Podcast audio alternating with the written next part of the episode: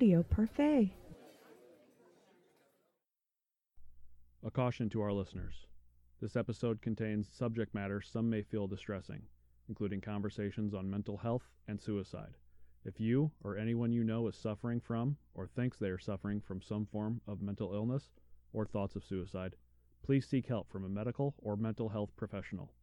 The number for the National Suicide Prevention Hotline is one eight hundred two seven three eight two five five. That's one eight hundred two seven three eight two five five. five five. Listener discretion is advised.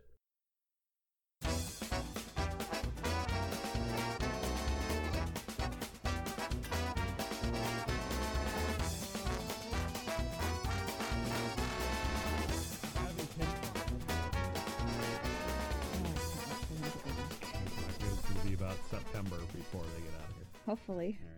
Fingers hey guys, uh, how you guys doing? Welcome to uh, Open a Fucking Book. Yes. How I'm is everybody? Taking care of one another? Hopefully. Yeah. Stephanie, well, how are you doing? I'm good. How are you? Babe? I'm fucking here. So, uh, oh, before we get started, some big book news just came out. If you guys don't know, we record this a couple weeks before we put it out just to make sure we have time to edit everything. And life with as many kids as we have gets hectic. So we try to get every, everything done as soon as possible so we don't have to rush. So this will be a couple weeks out. So the news might be a little uh, old by then, but I think big, everybody already knows. It's a big book news. Stephanie Meyer is releasing Midnight Sun, which years ago was like the first few chapters or whatever she released online. Um, but she finally wrote the entire book, and it is going to be released in August. So yay a- for as, that. As the resident Twilight fan, are we excited about this? I, I kind of am. I didn't actually read what was released. So it'll be new to you when it finally comes out? It will be completely new okay, to me. I know you read all the books. You have all the fucking books. I do have Seen all the all books. Movies. I did see all the movies. I own all the movies. Somewhere they're packed. They're, yeah, somewhere. Not uh, important enough to go looking for. Yeah, no. I, I kind of, I got into Twilight, you know, after the whole craze. It was, I wasn't into it when everybody right. else was into it. Yeah. Um. I, I was a little behind. Yeah, which I, is fine if you're getting into something that everybody else is already into. It's fine to get into it. Don't make, let anybody make you feel like you're a bandwagon jumper just because you got into something late. I didn't. I wasn't a bandwagon jumper. No, that's not who. No, no, I'm not saying you. I'm talking to all the other people who like all this stuff, like like somebody who jumps into Star Wars, who's never watched Star Wars before. And now everybody's like, oh, you only watch the Star Wars because they're. You're allowed to get into something after everybody else has gotten into it. I actually got into it because I had a, I was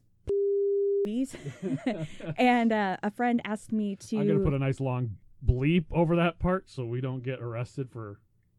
Uh, everybody was doing it, but um, she asked for a copy of New Moon when it came out. Mm-hmm. And so I downloaded her a copy and I had to watch it to make sure everything looked great. Yeah. And I kind of got into the movie and I was like, oh, okay, this is neat. So instead of watching the first movie, I went out and got the books. Yeah. Well, and you would much re- you would much rather read the books and see the movies. Right. And I liked the books. And then I went and watched the first movie, the second movie, and then went to the midnight premiere of Eclipse and um, the last one. I forgot what it's called. the, the, uh, well, the, the last ones were the... Weren't those the Breaking Dawn? Oh, yes. Ones? Breaking yeah. Dawn Part one and Breaking Dawn Part two. Yeah. I went to the midnight premiere. I only premiere. know because I was forced to go to the second one. Yes. um, but I, I enjoyed the books a lot more. So reading the book from Edward's perspective might be interesting. Might. Um, and then when she came out with the second short life of Bree Tanner, that was very interesting too.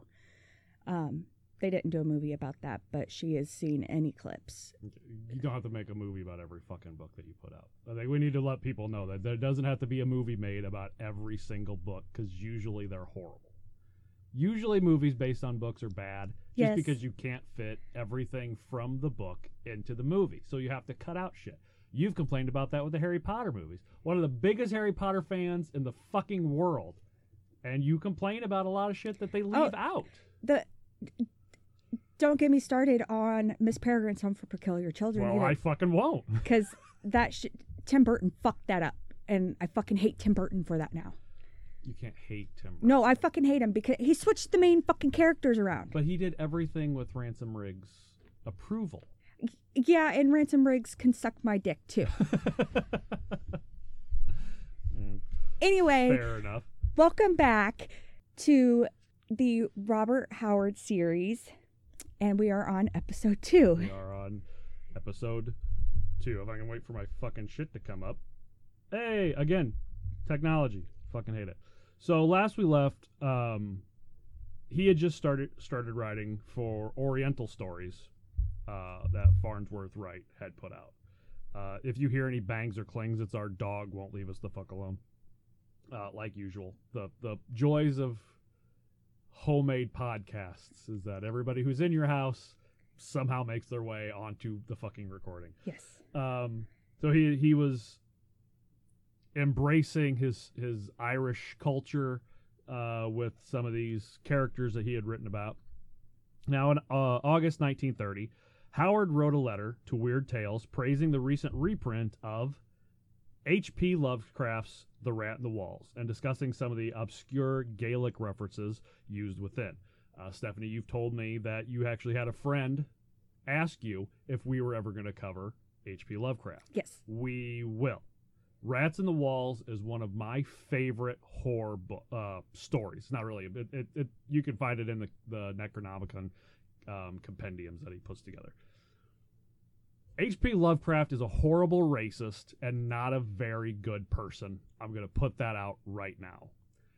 Ron, uh, Ron, Robert Howard had his own problems with racism. Uh, it's not as prominent in his uh, writings, so it's not something I really I'm going to get into. When we cover Lovecraft, which will probably be like a Halloween type thing, is kind of what I'm wanting to leave with uh, Lovecraft and Poe and uh, all the creepy writers. Um, Which I'm excited about. I know. Uh, Lovecraft's probably going to be a long one. Poe's going to be a really long one, I would imagine. I love Poe. Um, that will be a big thing that we'll cover, is the fact that he's a horrible racist. The, the cat in the in the story Rat in the Walls is has a... a derogatory slur in it, which I will not say, but we mentioned that that word in our Mark Twain series. Um, so I just want to let you go. We will cover H P Lovecraft at some point, probably around October. But uh, yeah, he was not the best guy. You could say it's because he grew up in a different time. That's what everybody says about Howard, is he grew up in a different time in a place where that stuff was prominent. Doesn't make it right. That's everybody's excuses for their parents, and it's bullshit. It, it, it doesn't make it right, but we're not going to cover a whole lot of that with with Howard because it I didn't we don't see it prominent really in his writing, at least not from my perspective. If you have a different perspective, please let us know, and I will gladly come on here and call myself an ass and correct myself. Well, I call you an ass every day. Yeah. So see, we got it covered. Um. Wright forwarded the letter to Lovecraft, who responded warmly to Howard as soon as the two Weird Tale veterans were engaged in vigorous correspondence that would last for the rest of Howard's life. Uh, he became a prominent member of the Lovecraft Circle, a group of writers and friends, all linked via the immense correspondence of H P Lovecraft, who made it a point to introduce his many like-minded friends to each other and encourage them to share stories, adopt each other, uh, adopt each other's invented fictional trappings, and help each other succeed in the pulp field. So were they, like, writing fanfics with each other's work?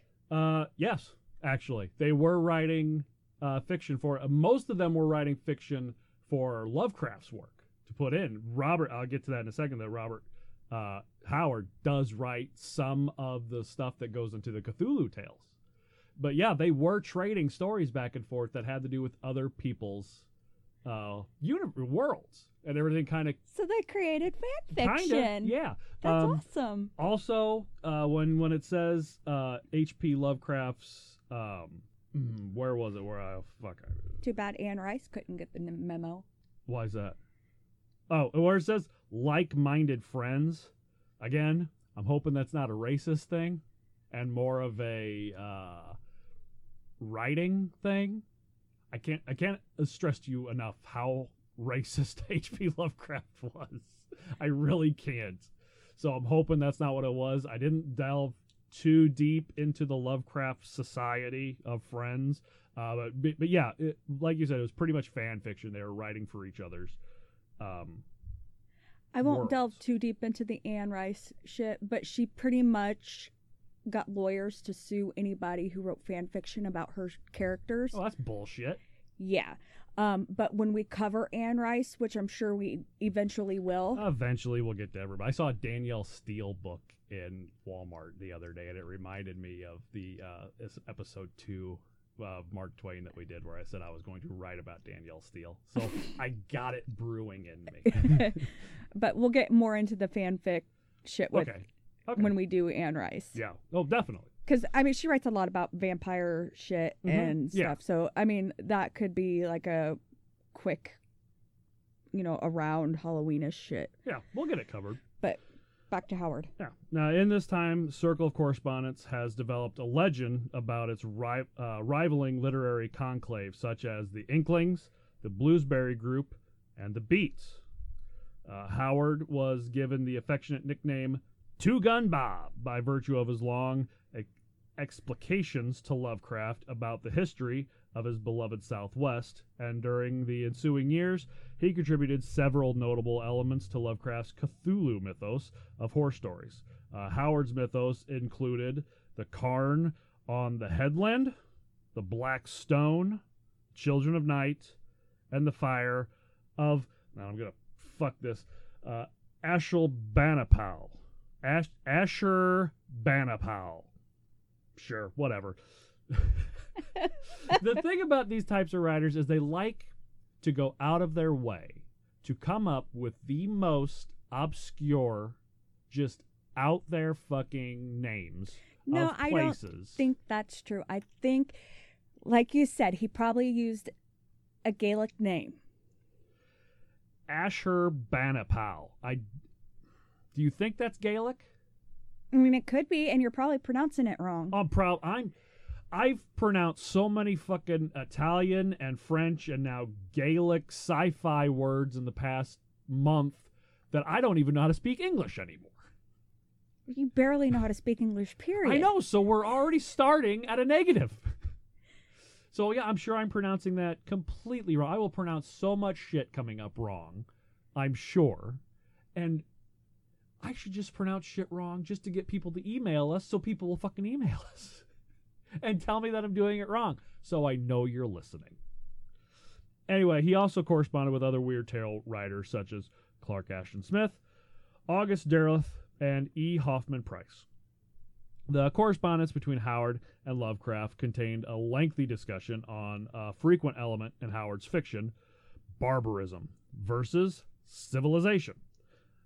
Howard held that civilization was inherently corrupt and fragile.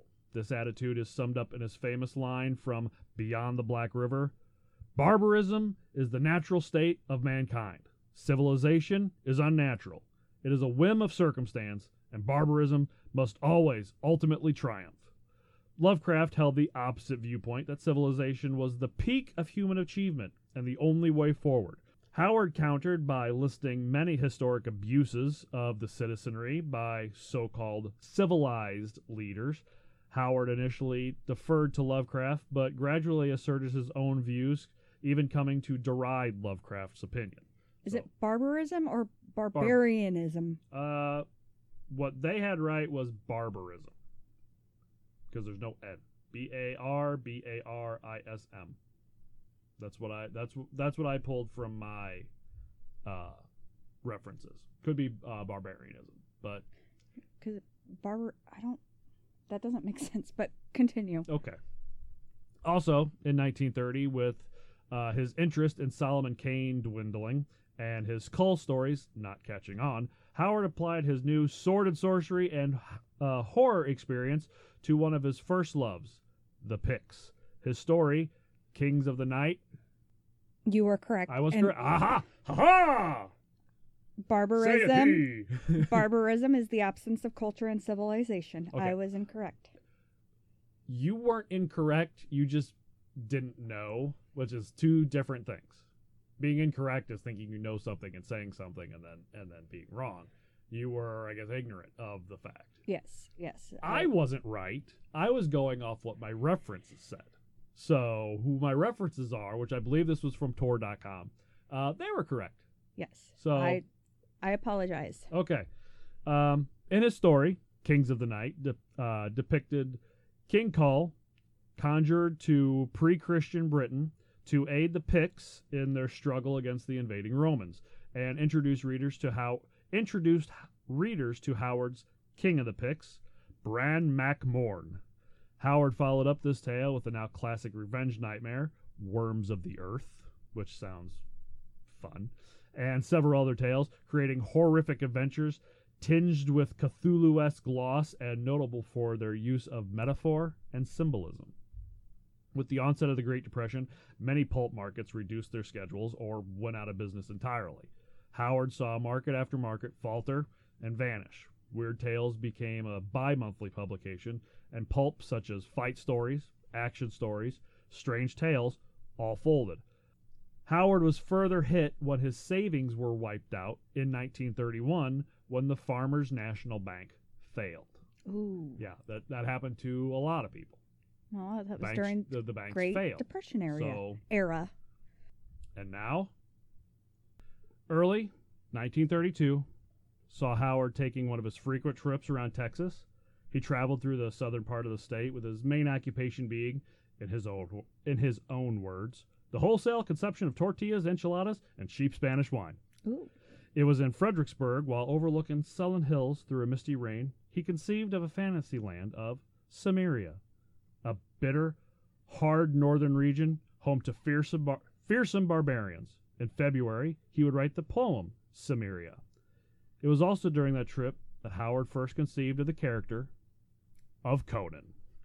Finally, we get to uh, the the biggin, the big one. I'm I'm still interested in why they were able to deliver tacos and margaritas back then, but they can't well, deliver. Well, they didn't deliver. He traveled around, and he went and he. That's what he said. His his main occupation was just traveling around and eating tacos, enchiladas, and drinking a bunch of cheap Spanish wine. Oh, I thought he, like, sold it as he walked around. No, no, no, no, no, no. His oh. main occupation was the consumption, oh. not the sale. Well, damn, that's even better. Yeah. Everybody uh, else make me some fucking tacos and margaritas, and I'll just come over and you give it to me. Well, it was wine, not margaritas, but I'm sure uh, I'm well, sure concessions can be made. Yes. Okay. Uh, going back home, he developed the idea, fleshing out new invented worlds, his Hyborian Age, and populating it with all matters of countries, peoples, monsters, and magic.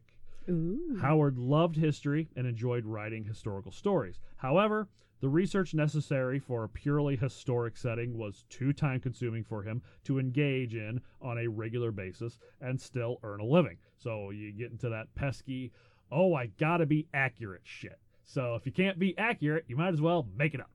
Uh, the Hyborian Age, with its varied settings similar to real places and eras of history, allowed him to write pseudo-historical fiction without all that pesky fucking research. Oh, yeah, that that's the worst. Yeah, trust me, I know. I've been doing a lot of it lately, and as much as I love history and love doing the podcast, the research can suck sometimes. Well, it's time-consuming. It is. It's very time-consuming. Because you want to be accurate. You want to be very accurate. You want to, and you want to tell stories that people haven't heard already. Because you can't come out here and just say, "Oh, Mark Twain was a riverboat pilot, then he wrote a bunch, bunch of books." Everybody already knows that. So you got to delve deep into it to find all the little nuggets of goodness that nobody knows. Right. Otherwise, it's not really worth it. Yeah, it it's not. You can't tell people what they already know. We're we're doing these chop and dices of autobiotic. biographical details of authors, and we're not just going over their works, we're going over their lives and what made them into an author, what made them into the person that made them into one of America's greatest authors or one of the world's greatest authors. Yeah, or some that we have coming up uh, in the next couple months, some of the most infamous authors. Yes. Of who we will cover uh, down the road. Now, by March, Howard had recycled an unpublished Cull story called By This Axe I Rule, Ooh. With a big exclamation point at the end, uh, into his first Conan story. The central plot remains that of a barbarian having become king of a civilized country and a conspiracy to assassinate him. Uh, however, he removed an entire subplot concerning the couple's romance and created a new one with a supernatural element. The story was retitled The Phoenix on the Sword. Ooh. This, his stories are the most fun to say with that little bit of ooh, ah in them. You know, they really are. Like with Twain, it's Connecticut Yankee and King Arthur's Court. But here we got By This Axe I Rule. And I can put my fist up in the air and scream it. Uh, Howard immediately went on to write two more Conan stories. The first of these was The Frost Giant's Daughter. See how much fun that is? Uh, the invention of a Greek myth surrounding Apollo and Daphne. Ooh. Uh, set much earlier in Conan's life.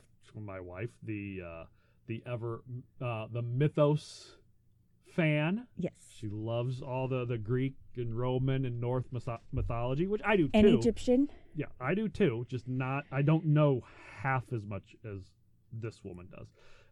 The last of the initial trio was The God in the Bowl, which went through three drafts and has a slower pace than most Conan stories. This one is a murder mystery filled with corrupt officials and serves as Conan's introduction into civilization while showing that he is a more decent person than the civilized characters. Another one of his civilization sucks, barbarism is the way to go. See this barbarian? He's better than all these civilized people. Uh, Howard's, his... His strength wasn't normally his mystery writing. His strength was normally uh, guy with sword, kills bad guy, gets girl with big boobs. That was his type of thing. Um, he had trouble with mystery writings in the past. Uh, before the end of the month, he set he sent the first two stories to Weird Tales in the same package, uh, with the third following a few days later. With these three completed, he created an essay called The Hyborian Age in order to flesh out his settings in more detail. There were four drafts of this essay, starting with a two-page outline and finishing as an eight thousand word essay. Howard supplemented this with two sketched maps and an additional short piece entitled Notes on Various Peoples of the Hyborian Age. So pretty much he wrote all these stories. He's like, here's all this, and now here's all this shit to go with it. So, you, so your imagination doesn't just run wild. You you can, you you can direct what you're thinking to. Well, this is what the city looked like, and this is what this looked like, and this is what these people look like. So, and he's giving all that information out before the book is completed. That's kind of interesting, because with most books that I've read, especially in the adult contemporary young adult genre, you're You get some details as to what the characters look like, but for the most part, your your imagination is what you want the characters to look like. And in, in a specific series that I've I've read, uh, the Duranda Jones, Charlie Davidson series, um, there's even a Facebook group about it. The one of the main characters, Alexander Reyes Farrow, Reyes, um, there's constantly posts on that about who everyone thinks Reyes looks like. I like that we can imagine our own characters, but it's weird that Howard pretty much said, here's what all my characters look well, like. Here's what... He sent in pretty much everything around the same time, but he didn't wait for them to decide yes or no on whether or not they were going to publish it. He, j- he oh. sent it all in. So uh, in a letter dated March tenth, nineteen thirty-two, Farnsworth, Farnsworth Wright, Futurama, uh, rejected The Frost Giant's Daughter, Ooh. but noticed, noted that The Phoenix on the Sword had points of real excellence and suggested suggested changes. The God in the Bowl would also be rejected, and so uh, a potential fourth Conan story concerning Conan as a thief was abandoned. But instead of abandoning the entire Conan concept, as had happened with previous failed characters, Howard rewrote The Phoenix on the Sword based on Wright's feedback and included material from his essay. Both this revision and the, and the next Conan story, The Tower of the Elephant, sold with no problem. Howard had written nine Conan stories before the first saw print.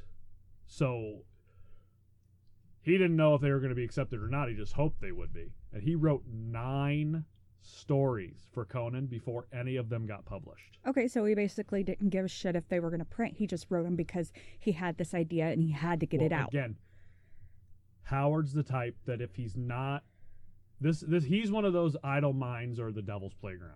You know, idle hands or the devil's playground. Mm-hmm. With him, it's an idle mind. If he's not doing something, if he's not put, if he's not putting it out there, Uh, I truly believe that he would have gone clinically insane. Conan first appeared uh, to the public in Weird Tales in December nineteen thirty-two, and it was such a hit that Howard was eventually able to place seventeen Conan stories in the magazine between nineteen thirty-three and nineteen thirty-six, but not before taking a short break from Conan after his ni- initial burst of stories, returning to the character in mid nineteen thirty-three. These stories, his middle period, are routine and considered the weakest of the series. Stories such as Iron Shadows in the Moon were often simply Conan rescuing a damsel in distress from a monster in some ruins. So it's what he knew best to write, but it was he was writing so many of them that it was just kind of, it was nothing new. Yeah, your shtick is boring, dude. Yeah, I mean, he needed to kind of pull himself out of that a little bit. Uh, while earlier Conan stories had three or four drafts, some in this period only had two, including including the final version. So he'd write a rough draft, and then he'd write a final draft, and there was nothing in between, which seems ridiculous. Because anytime you write anything, just on this podcast alone, I go over it half a dozen times to make sure that uh, everything's the way we want it to be. I spent a half an hour just placing the music on the fucking thing. So I can't imagine writing an entire story. Oh, here's the rough draft. Okay, I fixed what I need fixed. Send it in. They'll they'll buy it. That's what I do when I write a paper. But this isn't a paper. This is something he's putting out for publication. Papers get publication published. I mean, if if, if if if that's good, if you can pull that off, then more power to you. It just it seems like if you're basing your whole livelihood on it, and you've already had stuff rejected before, that you maybe do do a third draft just to make sure. Send in send in the, the draft and say, take a look at this if you, you know, tell me what I need to fix.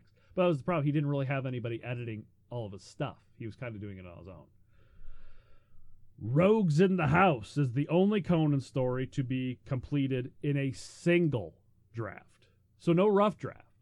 He just wrote it and sent it in. Which, you're giving me a look, but to me that sounds crazy, because I've seen you do your work. You write a rough draft and a final draft, but you meticulously go over that to make sure you are doing it right. That's not how, I edit as I go. That's not how Howard did things. He'd go shit, ape shit on his fucking typewriter, screaming it while he was typing it out. As it came from him, that's how it came out. He'd look at it, do whatever editing he needed to do, and then boom, it was out the door. They, those are what you do and what others might do, editing while they go, taking their time, because you take a lot of time when you write your papers. I do. I, it takes. He didn't take that much time. He would bust those fucking things out. I mean, you got this is a guy who wrote hundreds of short stories, poems, and letters in the short amount of time that he was writing. Well, maybe by that time when he wrote that one draft, he had, had had so much practice and he knew the story so well but in they, his mind. But they were getting mediocre. You got to think that. But if he, he had a shtick and he was stuck in a rut. But you got to think if he would have taken his time, maybe sent it in, said, "Could you please help me with this? Uh, edit it for me. Let me know what I need fixed." Uh, they would have been better stories. They could have been, but he wasn't the type of. He doesn't seem like the type of person to ask for help. No. Uh, these stories sold easily, and they including the first uh, they included the first and second Conan stories to be featured on the cover of Weird Tales, Black Colossus and Zothul of the Dusk. That's a fun one to say. Uh, grabbing a cool one hundred thirty dollars each, which is today about twenty-six hundred bucks a piece. Damn, it's good money. Uh, Howard's motivation for quick and easy sales at this time was influenced by the collapse of some of some other markets, such as fight stories, in the Depression. So I guess that could be another reason why he's trying to push them out as quick as possible, because he never knows when the pulps that he's sending these uh, stories to are just going to up and collapse. Right, and he had already lost all his fucking he money. He had lost and... a lot of money. He had lost his, his savings, and uh, a lot of the other ones he had written to had already closed down. So it, it makes, to me, it's still a little irresponsible to just shoot him out. Um, you're putting yourself out there. You want to be your best self, but I guess, like I said, if you do it that many times, you kind of know what you're doing. And he wants to get him out as fast as he can so he can make sure that he gets paid for him. Well, yeah, and he's probably trying to save up money because, like you said, it, it you know, he's worried about them closing down like all the other ones did.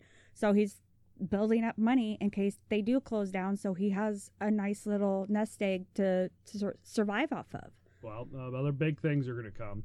So uh, also in nineteen thirty-three, a British publisher, publisher Dennis Archer, contacted uh, Howard about publishing a book in the United Kingdom.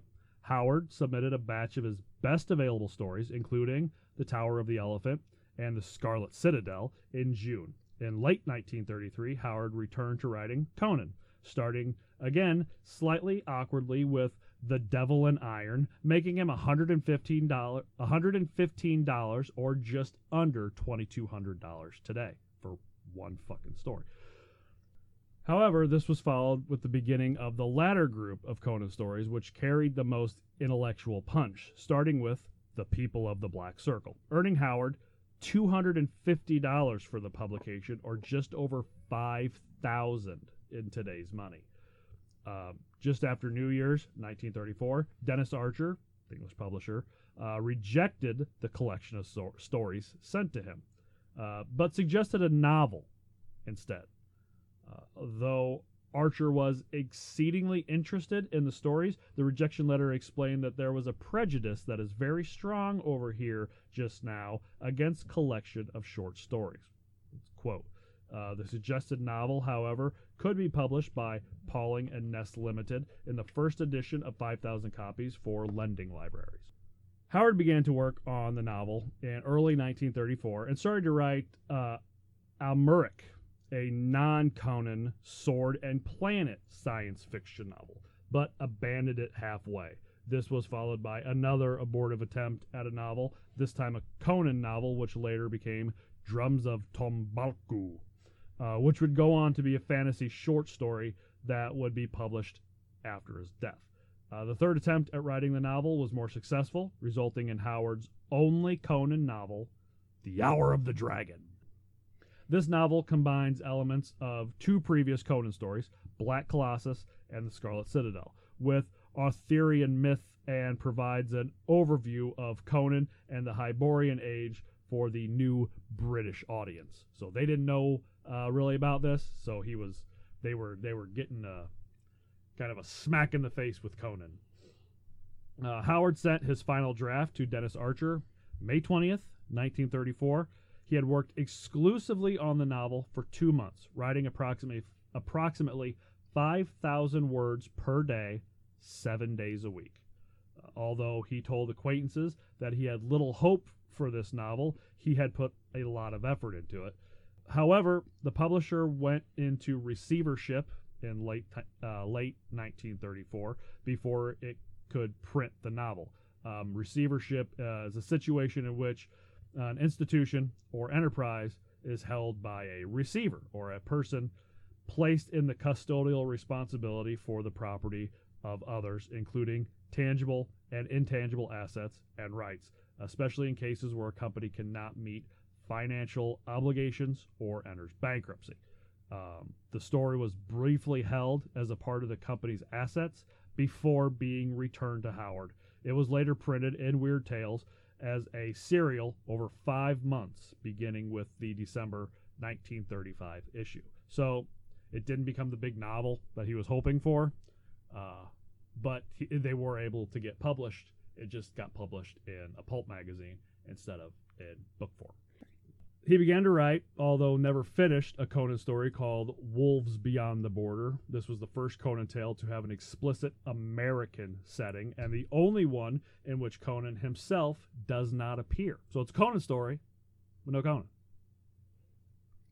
So how can it be a Conan story? Because with... it's set in the Conan world. Oh. Yeah, it's set, it's probably got some of the uh, some of the some of the some of the sub, characters, sub characters. So, yeah, and, and the monsters. It's still the Conan universe, just, you know, no Conan. Uh, his next story was based on his unfinished material and became Beyond the Black River, which not only used the different American frontier setting, but was also, in Howard's own words, a Conan yarn without sex interest, which was weird for him to not have a sex interest, because he, he tells uh, Novelin Price, who we will get to, um, that he loved he loved writing about women with big boobs. So for him to not have a sex interest, it's... Uh, he's definitely finally stepping away. Was he bit. ever, did he ever have a girlfriend? Novelin Price. We will get to her. Yeah. I mean, she okay. is, she is his only serious relationship.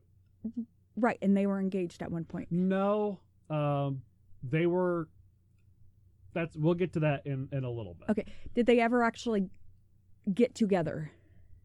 I was not able to find anything about, I don't think she, he never wrote about his life really. And uh, the other people that wrote about, they never really covered whether or not they're, you know, sexually I, active. I'm... So, okay. So. Are you all right?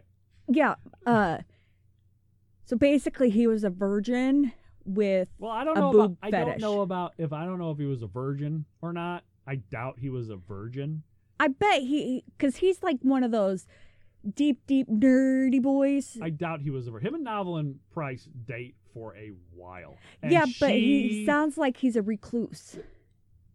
Uh, no, he got out there.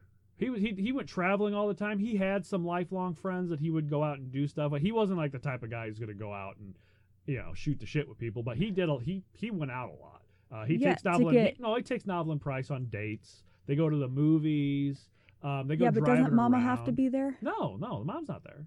He's a, he's again. This is the thing about the mom is he's allowed to go out and live his life. She just wanted to make sure that he was focusing on his work, but he was allowed to go do whatever the fuck he wanted. He'd take off for weeks at a time just traveling around Texas. He was able he was able to do whatever he wanted. So I, I seriously doubt that he died a virgin. Him and Novelin Price dated for a while, off and on for a while, and she uh, I mean she even goes as far as wishing that they had gotten married.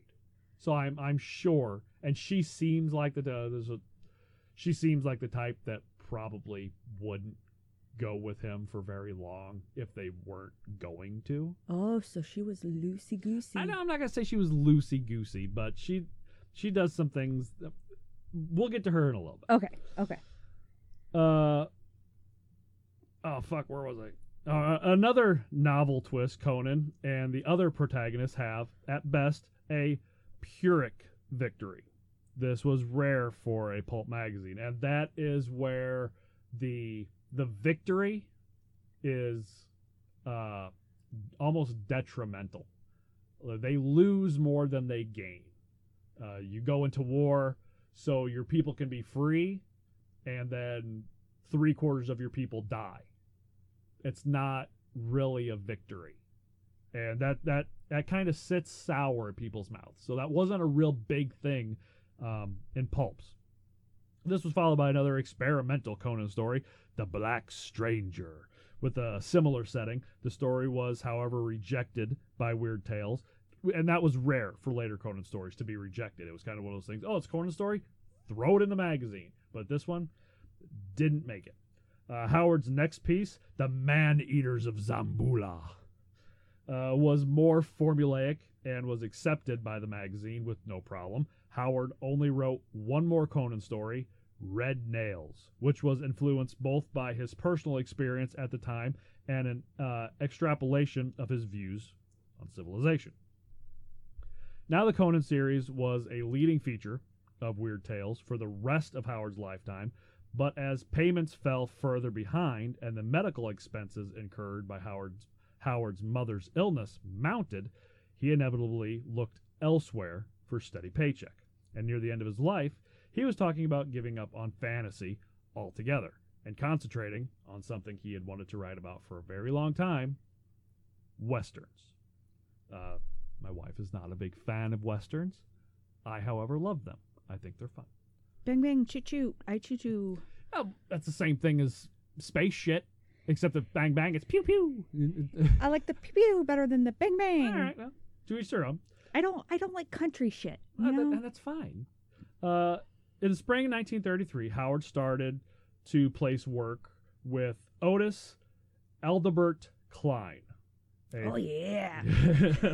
a former uh, pulp writer as his agent. Uh, Cline encouraged him to try writing in other genres in order to expand into different markets. Cline's agency was successful in finding outlets for more of Howard's stories and even placed works that had been rejected when Howard was marketing himself alone. Howard continued to continued to sell directly to Weird Tales, however. He had set up a relationship with them. He didn't need somebody getting in the middle of that. Him and Weird Tales were... B F Fs. They were simpatico. They knew, you know, they, they were good. Oh, look at your Spanish. Uh, that's Spanish? Simpatico? Yeah. Well, fuck, I thought it was Portuguese. Howard Howard wrote uh, one of the first weird Western stories ever created. Um, the Whore from the Mound. So this might be a Western that you actually like, because it's not just Western, it's weird horror Western. Okay, so that that it, might be interesting. Yeah, yeah, it's not just like, it's not like The Quick and the Dead or something, where it's all Western and they're all, it's all guns. I, I don't even know what that exactly. is. Exactly. Uh, or... Um, The Good and Bad and the Ugly. Uh, okay, you know, that's it's, uh, it's, it's not all. It, yeah. What's his face? Yeah, it's not all. Uh, it's not all shoot 'em ups. It's it's there's a, there's a horror element behind it. Uh, it was published in May nineteen thirty-two, uh, issue of Weird Tales. This genre acted as a bridge between his early weird stories, as a contemporary term for horror and fantasy, and his uh, his later straight Western tales. Uh, he tried writing detective fiction, but hated reading mystery stories and disliked writing them, and honestly wasn't very good at it, like we covered before with the Conan one. More successful, successfully, in late nineteen thirty-three, Howard took a character conceived in his youth, Adelbert, and began using him in mature professional tales of World War One era Middle Eastern adventures that landed in top-notch, complete stories, and thrilling adventures. The nineteen twenties version was a treasure-hunting adventurer, but the nineteen thirties version, first seen in The Daughter of Erlik Khan in the December nineteen thirty-four issue of Top Notch, was a grim gunfighter uh, keeping the peace after having gone native in Afghanistan. As with his other series, uh, he created another character in the same vein, Kirby O'Donnell, uh, not very fantasy name. It's one of the only names I can say that he's created. Uh, but this character lacked the grim Western elements and was not successful, probably because he had a name that everybody could pronounce. You'd think that would be more successful, especially in the United States, because he's yeah, an you, every everyman man. Yeah, but when, but when you're reading fantasy, you don't want an everyman man. You want somebody bigger than life. Well, even in fantasy, you want someone you, you can relate back, to and imagine not back yourself. Then. Not back then, because it was it was yeah. so new back now. And everybody wanted to escape their yeah. mundane lives. Yeah, yes. Because life was fucking horrible in the nineteen thirties. Yeah, so yeah. The nineteen twenties, everything was popping. It was it was the fucking roaring twenties. But the thirties hit, and it was fucking horrible. They didn't realize it was going to get worse when World War Two broke out, but. You need to escape, and at and at that time, uh, it was uh, this whole fantasy thing was kind of new as far as being in, in publication. So you didn't want somebody you could relate to. You wanted just you wanted barbarians and women with huge boobs, and that's what he wrote. Well, yeah, because most women didn't have huge boobs back then. Well, they had the yeah. Okay. Anyway, uh, in the years since Conan had been created, Howard found himself increasingly fascinated with the history and lore of Texas and the American Southwest. Many of his letters to letters to H P Lovecraft ran for dozen a dozen pages or more, filled with stories he had picked up from elderly Civil War veterans, uh, Texas Rangers, and pioneers.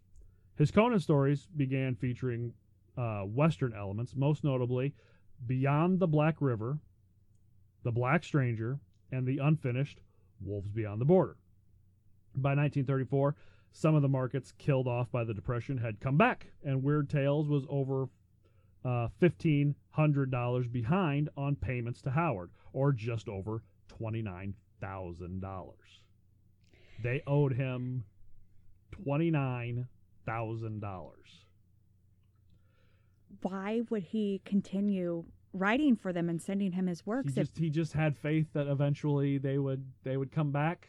And and a lot of the stuff is that he sent the stuff in, because you didn't get paid until it got published. So you'd sent this stuff in, and they take it and they publish it, but then they never send them the check. So they already had the stories.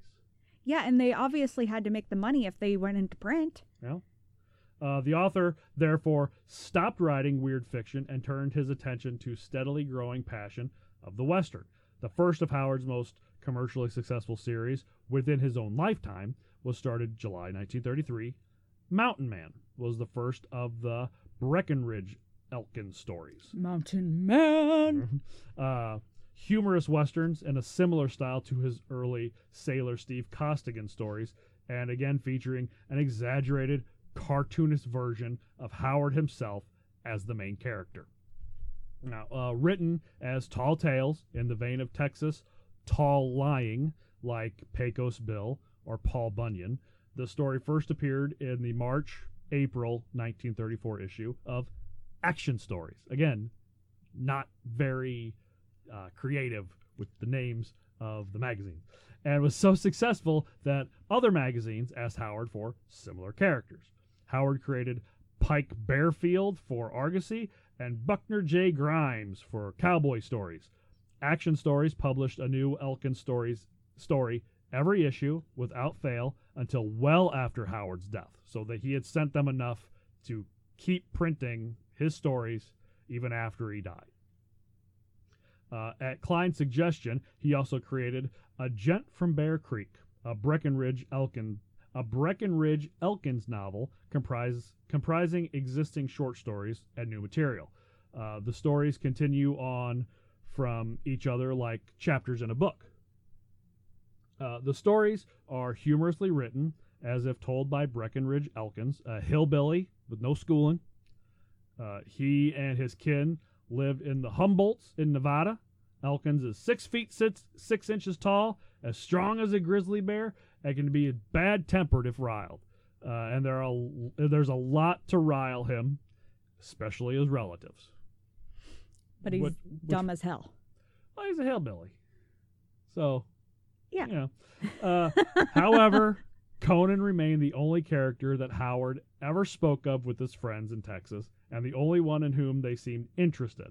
It is possible that Breckinridge Elkins and other characters in his stories were too close to home for Howard to be entirely comfortable discussing them. Uh, in spring nineteen thirty-six, Howard sold a series of Spicy Stories to... Ooh. Can you? They're Spicy Stories, so what do you think the name of the magazine is? Spicy... They're spicy. They're, they're Spicy Adventure Stories. So what's the name of the magazine? Spicy Adventure Stories. Very good. Spicy Adventure Stories. The Spicy series of pulp magazines dealt in stories that were considered borderline softcore pornographic at the time, but are now... Cinemax. But, are, but they're now similar to romance novels, Danielle Steele and the like. Uh, these stories, which Howard referred to as bubbly twisters, featured the character Wild Bill Clanton and were published under the pseudonym Sam Walser. So he didn't want people to know it was really him. Hey, all you book people. Do you love wrestling? Do you hate wrestling? Well, I got the podcast for you. I know it's not real, but That Had to Hurt is a podcast Stephanie and I do on all the things we love and hate about wrestling today. Get a viewpoint from people who are strictly fans and live outside the industry. So go to audio parfait dot com, Apple Podcasts, Stitcher, Spotify, or wherever you get your podcasts. Now, normally, I wouldn't go into too much detail about a relationship with a random girlfriend, but Howard is known to only have had one girlfriend in his lifetime. Poor no- guy. Novelyn Price. Price was an ex-girlfriend of Tevis Clyde Smith, one of Howard's best friends, who we talked about. Oh, so we got episode. Sloppy seconds. Well, kind of. Uh, she had known uh, Clyde since high school, and they had remained friends after their relationship ended. So they were on good terms. It was just one of those things where they didn't see each other anymore, really, and they didn't they didn't see each other in that way. They loved they, they loved each other as friends, but they didn't go together real well as a couple. It happens.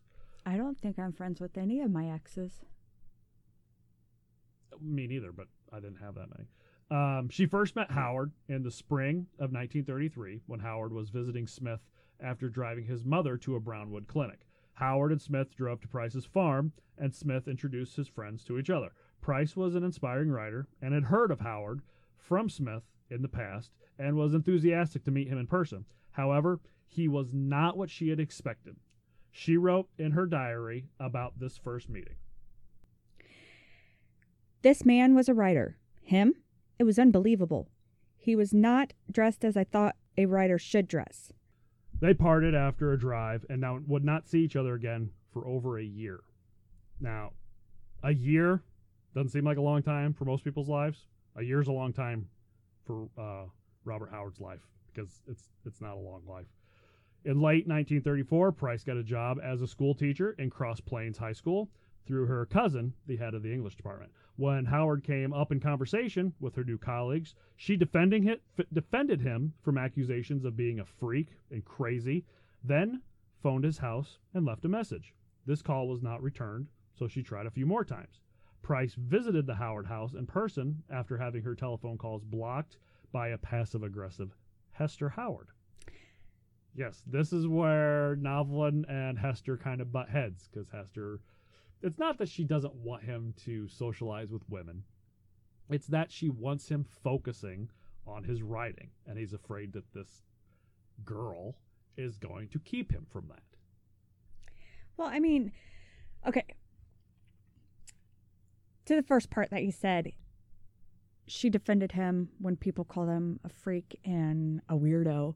I would have been like, yeah, he is. But you know what? His writing is genius, and he's making money off of it. You're just a fucking teacher. Yeah, at the time, he was making more money than most of the people in Cross Plains, including the upper echelon. I mean, he was he was bringing in money pretty good. Yeah, and then butting heads with, you know, the parental figure. I butt heads with your mom sometimes. Well, I mean, that happens. But see, here's the thing. It, I need to state this now.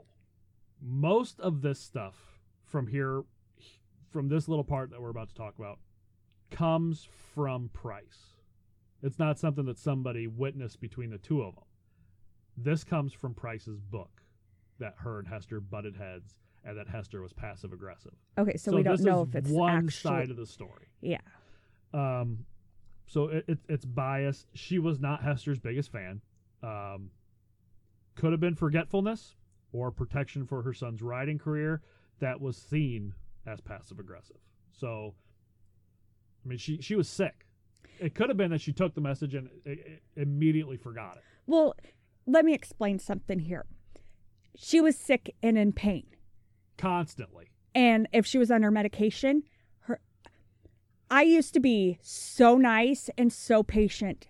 And when my disorder took over me... Not in the times I've known her. Oh, shut the fuck up. When my disorder took over me and the medication I had to take, I changed into a different person because of the pain and because of the shit I had to take and because I cannot do the things I used to do. You don't quite have the memory you used to. I don't, and I'm not as intelligent as I once I was. I disagree. I believe you're just as intelligent. You just you, you, you forget some of the stuff that you know. It's just sometimes you have to be reminded of what you know. Uh, I I disagree. I think some of the medicine has fucked with my brain. No. But I'm not who I used to be, and it hurts me, and sometimes I take that out on the wrong people. I think maybe she had gone through something similar because I know other people who have changed because of their illnesses and medication. Right. So it's quite possible that could have it's, happened. It's a possibility. Anything's a possibility. Uh, after a drive through town, they arranged their first date. Oh. Uh, through much of the next two years, they dated on and off, uh, spending much time discussing writing, philosophy, history, religion, reincarnation, and just a lot of other shit. in those areas. Uh, both considered marriage, but never at the same time. Okay. At I have... one point, she was in love with him, and he pretty much flat out told her, I'm not a one-woman guy. I can't be held down. And once she decides, okay, fuck it, then I'm done, then that's when he realizes, I love her, I want to be with her, but by then it's too late. The problem is, uh, well, we'll... we'll... Okay, that kind of answered one of my... Sorry. That answered one of my questions then, because I was going to ask, you say off and on, why would they break up if they had so much in common? Well, that's the thing, is they had these discussions. ninety-nine percent of the time, they were arguing about it. He believed one thing, she believed something else. And they would argue. Uh, uh, they'd argue about uh, religion. They'd argue about women in general, because he had a very misogynistic way of thinking. And she was, you know, she was a modern thirties woman. And uh, she, they didn't agree. And she just kind of would put up with it a little bit. Like she, she'd take off walking. Like they'd be walking around. Like they'd be driving around. Or they'd be parked somewhere, necking, as they'd say back in the day. And uh, they'd get into a conversation or argument. She'd storm off. And he'd drive through fields or dirt roads or whatever to catch up to her, pull the car over in front of her, and yell at her to get in.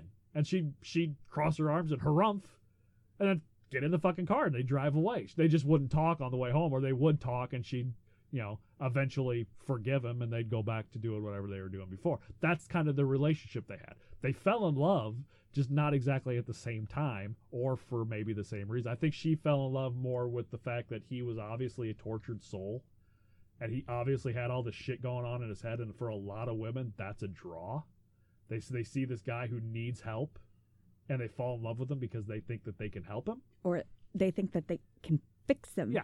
I know way too many women who think that they can do that today. But that that that was the, I, I'm I'm guessing that was his draw, is that he was obvious he he was obviously a tortured genius, and that's a very big draw for a certain type of person, and she just happened to be that type of person, and she was just this a woman, and he he loved her too.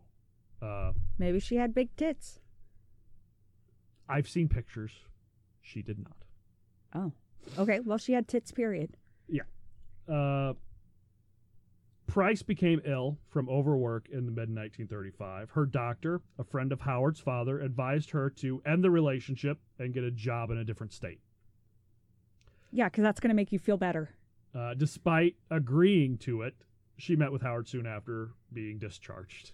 So it's like, yeah, yeah, sure. I'll, yeah, yeah, yeah. And then she goes right back to him. That's probably another reason she liked him so much, because she was told him to stay. She was told to stay away.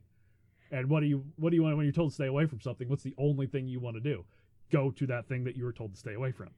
Howard, however, was too preoccupied with the state of his mother's health to give her the attention she wanted, and their relationship didn't last much longer. She she wanted him to worry about her and wor- and to worry about himself. That was a big thing between the two, is she felt that he was spending too much time worrying about his mother, because she didn't one hundred percent believe that her his mother was as sick as she was. A lot of people thought that Hester was pulling everybody's fucking leg. Yeah, I remember you saying that in the last episode. Yeah. And it, it's obviously not true. She was extremely sick. Yeah. And an extreme amount of pain. But if you're not in the house seeing what's going on, All you think, all all you hear are the stories. So you just think, oh, she's just an overbearing mother that won't let her child go anywhere, even though he went places all the fucking time.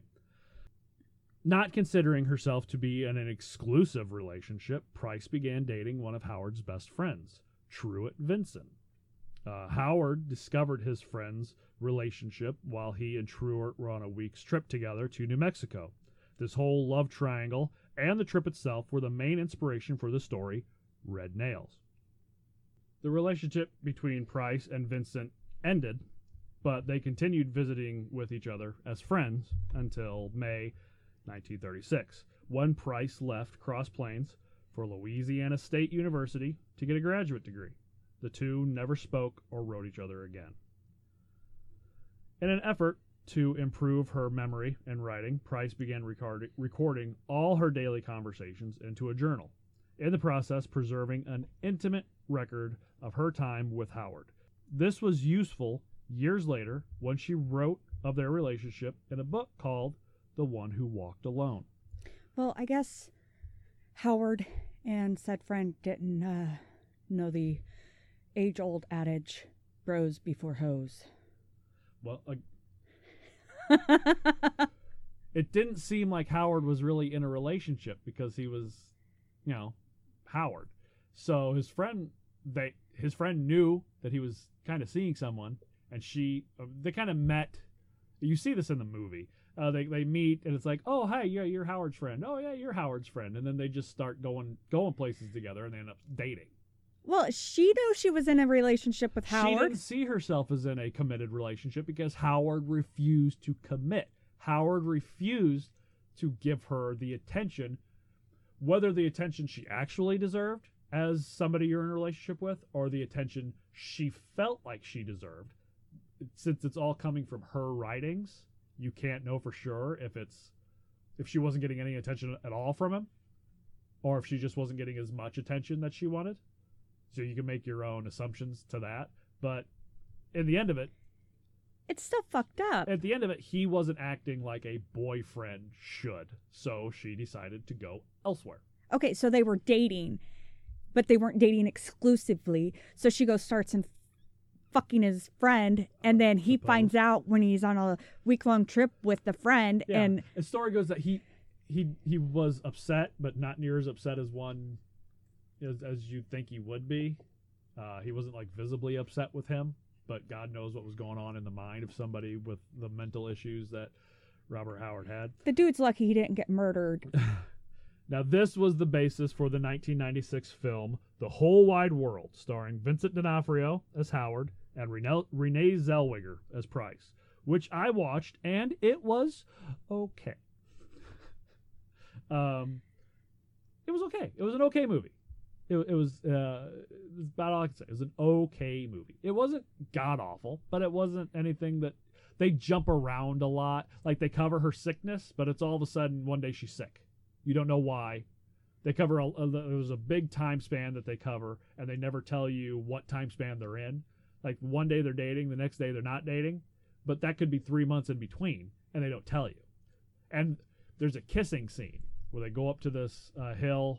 this little like plateau, and they're talking. He's talking about how he loves, you know, women in the story should have big boobs and all this. And they start making out after arguing. They start making out, and it's Vincent D'Onofrio is great. I love him in so much stuff, and I like a lot of Re- Renee Zellweger movies. The makeout scene that they had is about the most uncomfortable thing I've seen since Michael Jackson and Lisa Marie kissed on M T V. It's off-putting. It's uh, one of those things you. I, they might have it on YouTube. I rented it for like a dollar ninety-nine on, I think it might have been Prime. I don't know. I might even got it for free on Prime, um, on just the Roku that we have in our front room. And I watched it. And yeah, it's it's it's one of those things where you just you sit through. You don't watch it. You sit through it. it ha- it happens to you. That's what it is. Did you see that movie? Oh, yeah. It happened to me. So, not a horrible movie, but it's definitely not anything great. Uh, by nineteen thirty-six, almost all of Howard's fiction writing was being devoted to Westerns. The novel A Gent from Bear Creek was due to be published by Herbert Jenkins in England, and by all accounts, it looked as if he was finally breaking out of the pulps and into more prestigious book markets. But Howard's home and private life were quickly going downhill. All of his closer friends up and married and had careers. Novelin had moved away for school. Weird Tales was in decline and falling behind on its payments. And worst of all for Howard, and probably the final proverbial nail in the coffin, his mother's health was in steep decline. Hey guys, have you been trying to grow out that beard? I know it took me a while to grow mine. Let me tell you about the people over at the beard struggle dot com. They have the ultimate collection of beard growth and care products for guys who are just starting their beard journey and only have a little bit of stubble, all the way to men with glorious chin locks all the way down to their belly buttons. They use one hundred percent natural ingredients, never test on animals, and promised a three hundred sixty-five day money-back guarantee. And now, if you use my coupon code Kevin Y fifteen at checkout, you'll save an additional fifteen percent off your order. So go to the beard struggle dot com or use the link in our show notes and get everything you need to keep that face fur healthy. And don't forget the code Kevin Y fifteen. That's K E V I N Y one five for fifteen percent off today. Go. Now, Odin demands it.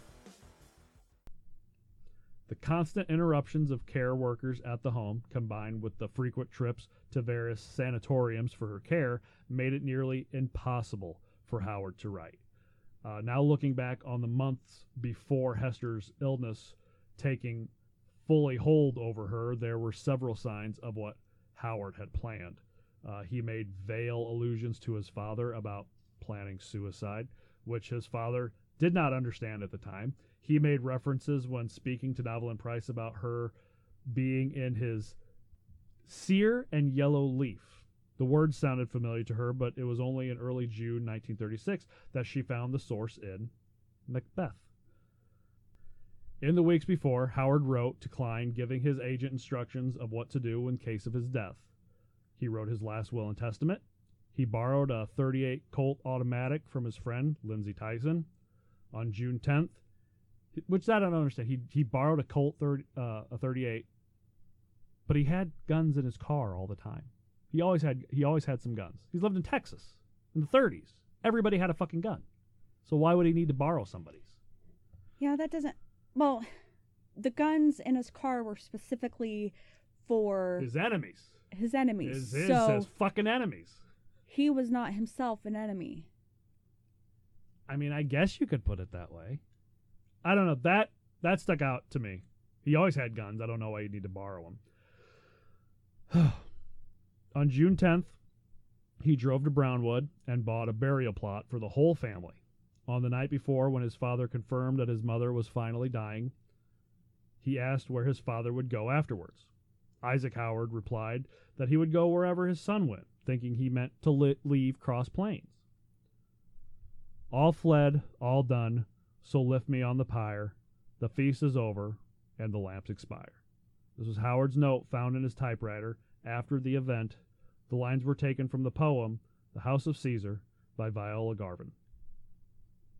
Now, um, we're going to get to some real heavy stuff, so if you have uh, problems with death or talks of suicide, um, you might want to either stop now or skip forward uh, a bit until we're done. Just uh, just a, a note for anybody who's listening. In June nineteen thirty-six, as Hester Howard slipped into her final coma, her son maintained a death vigil for his father and friends of the family, getting little sleep, drinking huge amounts of coffee, and growing more despondent. On the morning of June eleventh, nineteen thirty-six, Howard asked one of his mother's nurses, a Missus Green, if she would ever regain consciousness. When she told him no, he walked out to his car in the driveway, took a pistol from the glove box, placed the end of the barrel just above and a little behind his right ear, and pulled the trigger. His father and another doctor rushed out, but the wound was too grievous for anything to be done. Howard lived for another eight hours, dying at four p.m. His mother died the following day. The story occupied the entirety of that week's edition of the Cross Plains Review, along with the publication of Howard's A Mad-Eating Jeopard. On June fourteenth, nineteen thirty-six, a double funeral service was held at Cross Plains First Baptist Church, and both were buried in Greenleaf Cemetery in Brownwood, Texas.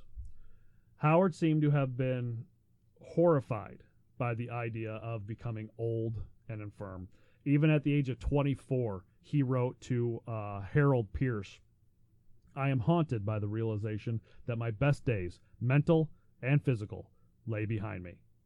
Three years later, he again wrote about how old age regarding boxers, saying, it makes me feel like an old man to watch fighters I knew in their prime get slapped around by kids. A fighter's life is short at best. No time to waste, no time to rest. The spotlight shifts, the clock ticks fast, all youth becomes old age at last. Some say the writers, too, some of them. A letter to August Derleth, another three years later, contained the declaration that Howard wished to die while still young and strong. He had a fear of getting old, a real one. And at, at age of twenty-four, he felt his best days were behind him. That's just sad. H P. Lovecraft wrote a moving obituary for Howard in Weird Tales, uh, lauding the incomparable vis- vividness of Howard's tales, and then singled out one of his most effective accomplishments, the description of vast megalithic cities of the Elder World, around those dark towers and labyrinthian nether vaults clings an aura of pre-human fear and necromancy which no other writer could duplicate. So, of course, he's going to write a moving obituary, but he's got to make it a Lovecraftian obituary. Of course. Uh, Robert E. Howard's health, especially his mental health, has been the focus of biographical and critical analysis of his life. In terms of physical health, Howard had a weak heart, which he treated with taking digoxin, which is a medicine taken for a multitude of uh, heart issues. Um, the precise nature of Howard's mental health has been much debated, uh, both during his life and following his suicide. Three main points of view. Uh, some have declared that Howard suffered from an Oedipal complex or something similar, which is a theory developed by Sigmund Freud. Uh, the positive uh, Oedipus complex refers to a child's unconscious sexual desire for the opposite sex parent and hatred for the same sex parent. The negative Oedipus complex refers to a child's unconscious sexual desire for the same sex parent and hatred for the opposite sex parent.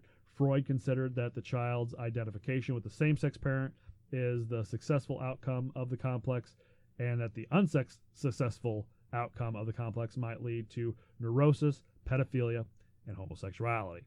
So I don't buy this diagnosis, but it's out there. I don't either.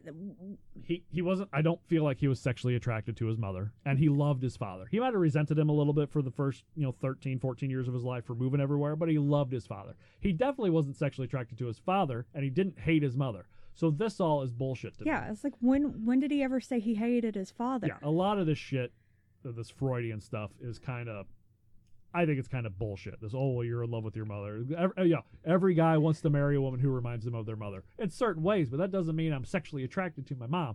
That's fucking weird. And as of today, most psychologists deny the works of Freud.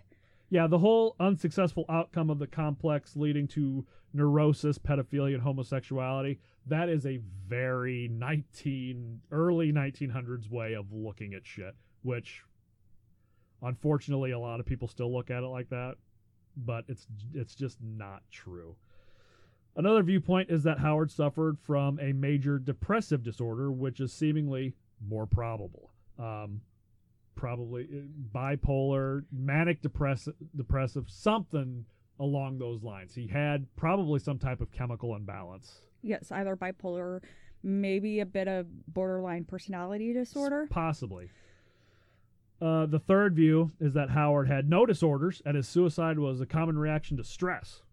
Uh, knowing what we know about clinical depression and suicide, it's highly doubtful but, that this is the case, but it is an opinion. I don't think that it was stress. Um, I think that the only reason he lived as long as he did was to take care of his mother. If his mother would have died three years earlier, he probably would have done it three years earlier. Yes. Um, uh, The only saving grace might have been if his, if him and Novelin would have had a strong relationship.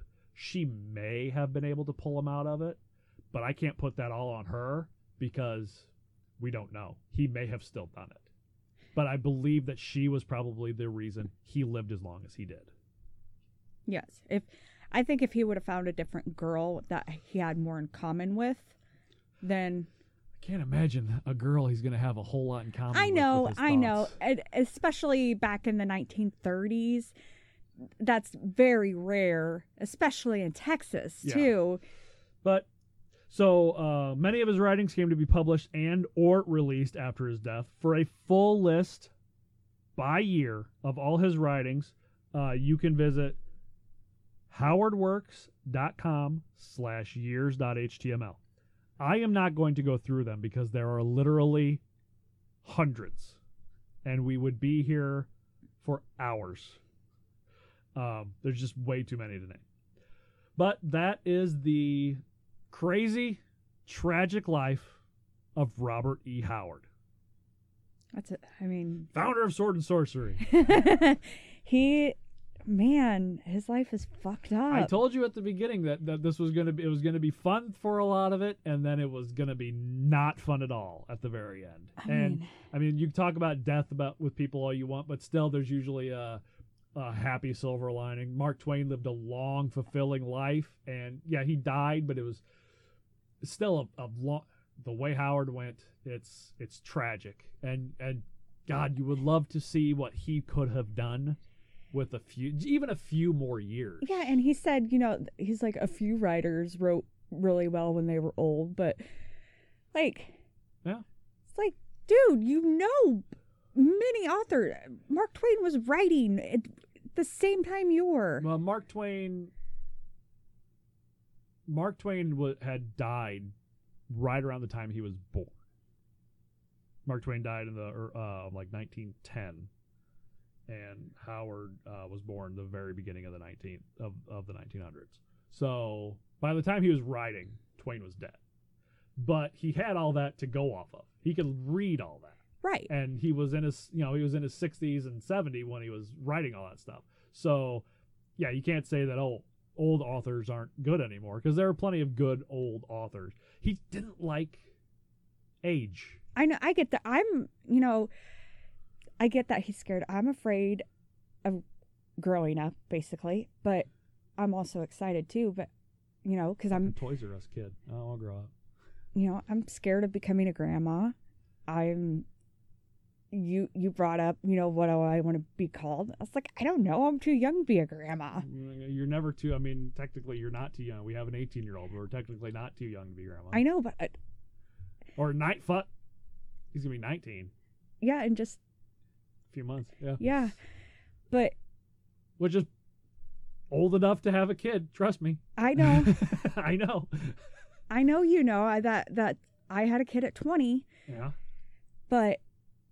It's just, I'm not ready to think about it yet. No, that's best not to think about. Like most things going on right in, in the year twenty twenty, it's best not to think about it. Yeah. It's like, you know, can he probably fixated on it way too often because he was seeing his mother die at a young age. That probably age. Didn't help at all. Um, and he seems like the type of person, again, that would fixate on a lot of things if he wasn't keeping himself busy. If he's writing, he's not thinking about old age. But once he's done writing... He probably had a shit ton of anxiety. I imagine he was full of fucking anxiety. But not enough to keep him just in the house. He still went out and did shit. Yeah. But I imagine it's something that probably ate away at him. Yeah, we, as let, long as he was busy, he wasn't thinking about it. No. And that's why he was just shouting and... Or maybe he had some form of autism that wasn't even known back then. Uh, it, anything's a possibility. I mean, we could sit here and psychoanalyze Robert E. Howard till the fucking cows came home. And the problem is we don't have any cows, so we'd never stop because they'd never fucking come home. Well, I could moo. Yeah. But that's our series on Robert E. Howard. Uh, I hope you all enjoyed it. Yes, and I hope yes. we didn't scar anybody uh, too much. Come back next week. We'll have some more. Uh, Stephanie, let's get the socials out there so everyone can get a hold of us. Yes. Uh, at Open A F I N G Book on Twitter and Instagram. At Audio Parfait on Twitter and Instagram. And mine is at E C J B A T on Twitter and Instagram. You can get me at Young E T A M. That's Y O U N G E T A M on Instagram and Twitter. Um, go to our website, www dot audio parfait dot com. Email us at info at audio parfait dot com. Go to our Anchor page, anchor dot f m slash open a f book, and you can leave us a voice message and uh, tell us what you like, tell us what you don't like, give us ideas. Um, go on there, and you, you never know, you your voice might end up on one of our podcasts. Ooh, wouldn't yeah. that be fancy? Wouldn't it?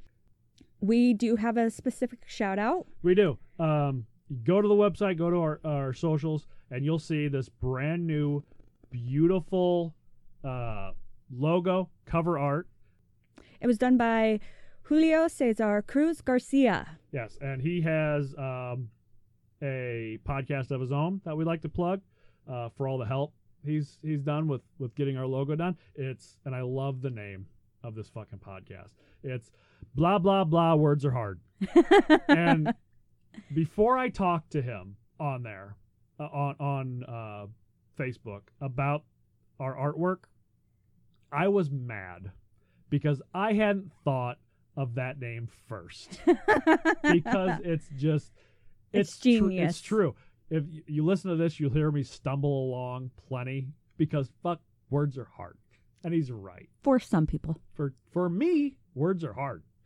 So, um, but thank you guys for showing up and listening. Rate us, review us. We are literally anywhere you listen to podcasts. Uh, go to the website and listen. And do yourself a favor. Between now and then, we get to talk to you next time. Go out, open a fucking book. Yes, and All tell right. your friends to open a fucking book, too. That's right. All right, bye, guys. Bye, guys. Have a good day.